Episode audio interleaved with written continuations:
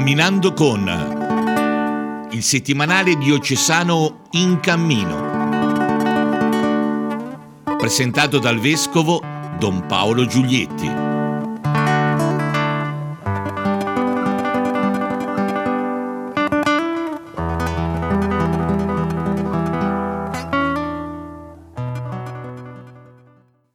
Cari amici e cari amiche, benvenuti a questo appuntamento con il settimanale diocesano in cammino. Leggiamo insieme il numero 47 che è l'ultimo numero del 2022. Ci risentiremo eh, dopo l'Epifania con il primo numero del 2023.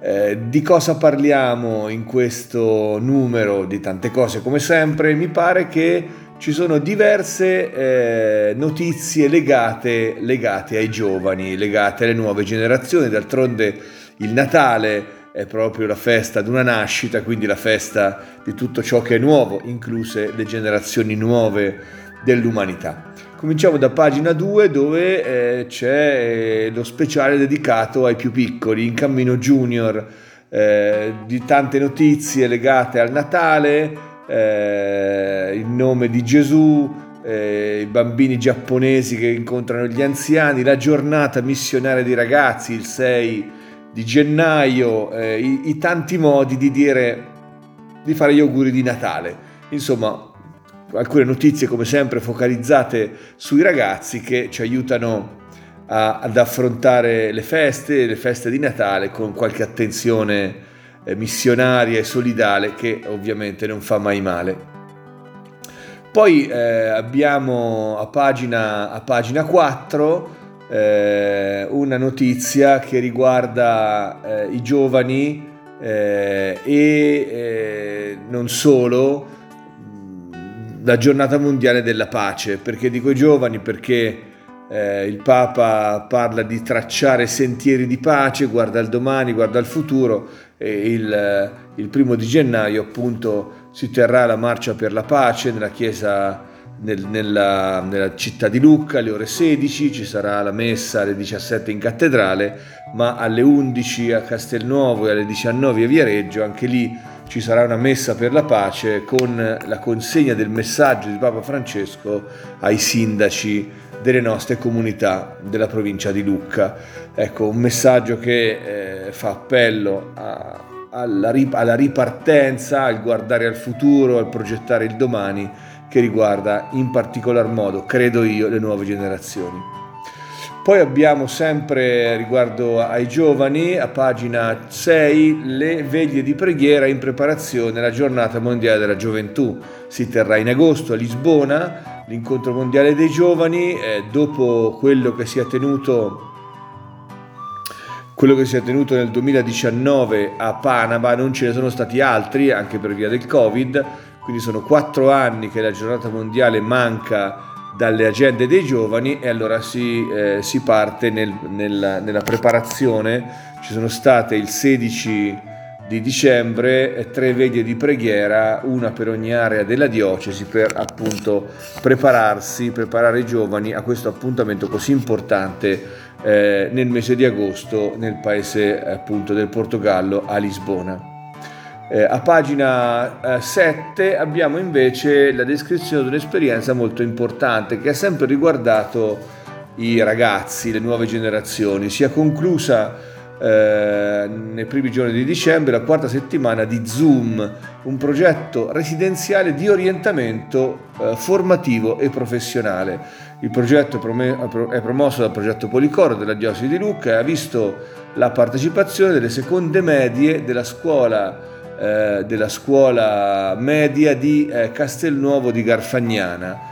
Eh, una partecipazione entusiasta non solamente dei ragazzi che hanno potuto eh, mettere a fuoco loro, le loro doti, ma anche conoscere le possibilità formative, lavorative, eh, in base alle quali decidere il proprio futuro, quindi non solamente per i ragazzi, ma anche per i genitori, ma anche per gli, anche per gli insegnanti che sono stati coinvolti, sono stati coinvolti eh, fortemente in questi quattro giorni residenziali dedicati appunto all'orientamento. Eh, il dirigente Riccardo Rolle ha, ha, ha, commentato la cosa dicendo appunto che eh, ha registrato entusiasmo da parte degli insegnanti, dei ragazzi e delle famiglie. È molto importante questo progetto di orientamento perché eh, voi sapete nel nostro paese c'è un tasso di abbandono scolastico piuttosto importante, soprattutto nelle scuole superiori e questo in larga parte è conseguenza di scelte, di scelte sbagliate, per non parlare poi di chi eh, conduce la, la scuola, magari scelta in base a criteri eh, rivelatisi poi errati, la conduce avanti con svogliatezza, con, con fatica superiore, diciamo quello che sarebbe normale, quindi non ha del proprio percorso di studi un'esperienza soddisfacente. Quindi molto importante questa iniziativa eh, eh, riservata ai ragazzi delle scuole medie.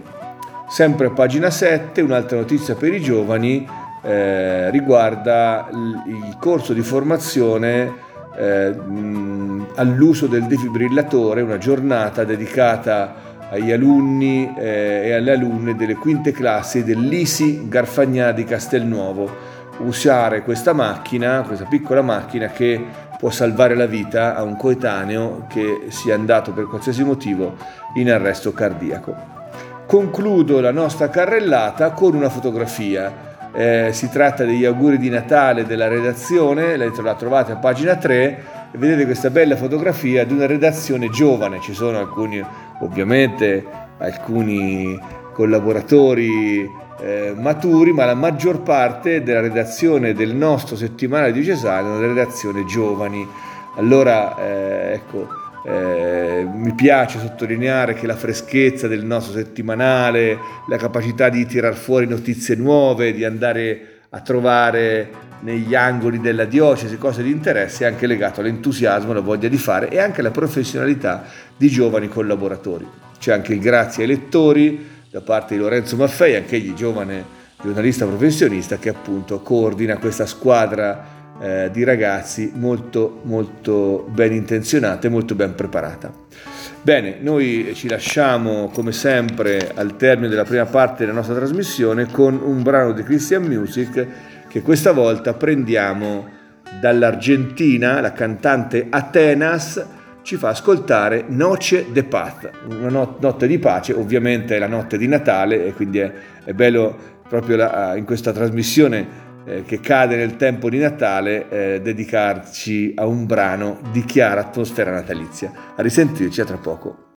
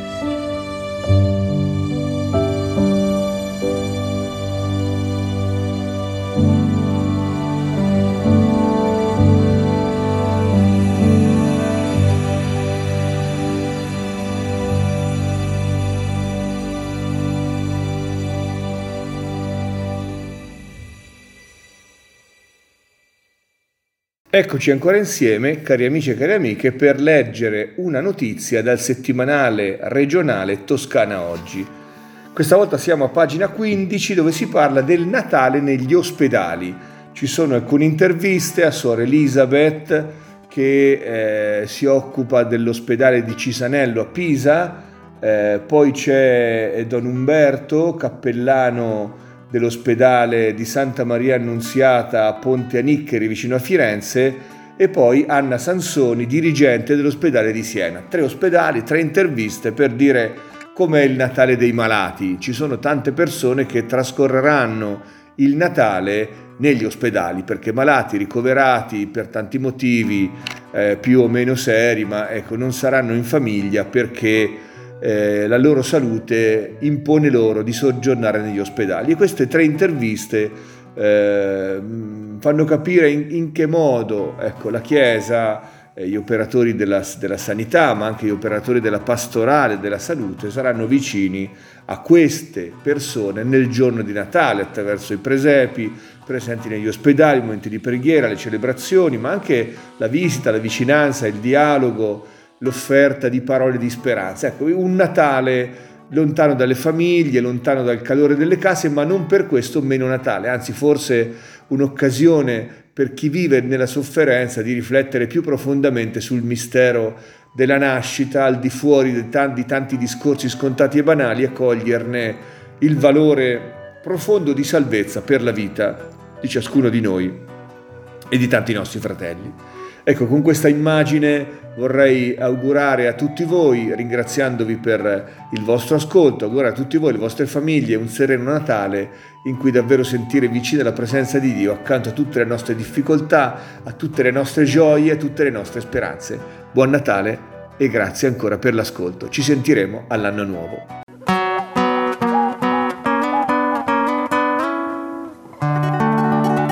Camminando con il settimanale diocesano In Cammino. Presentato dal vescovo Don Paolo Giulietti.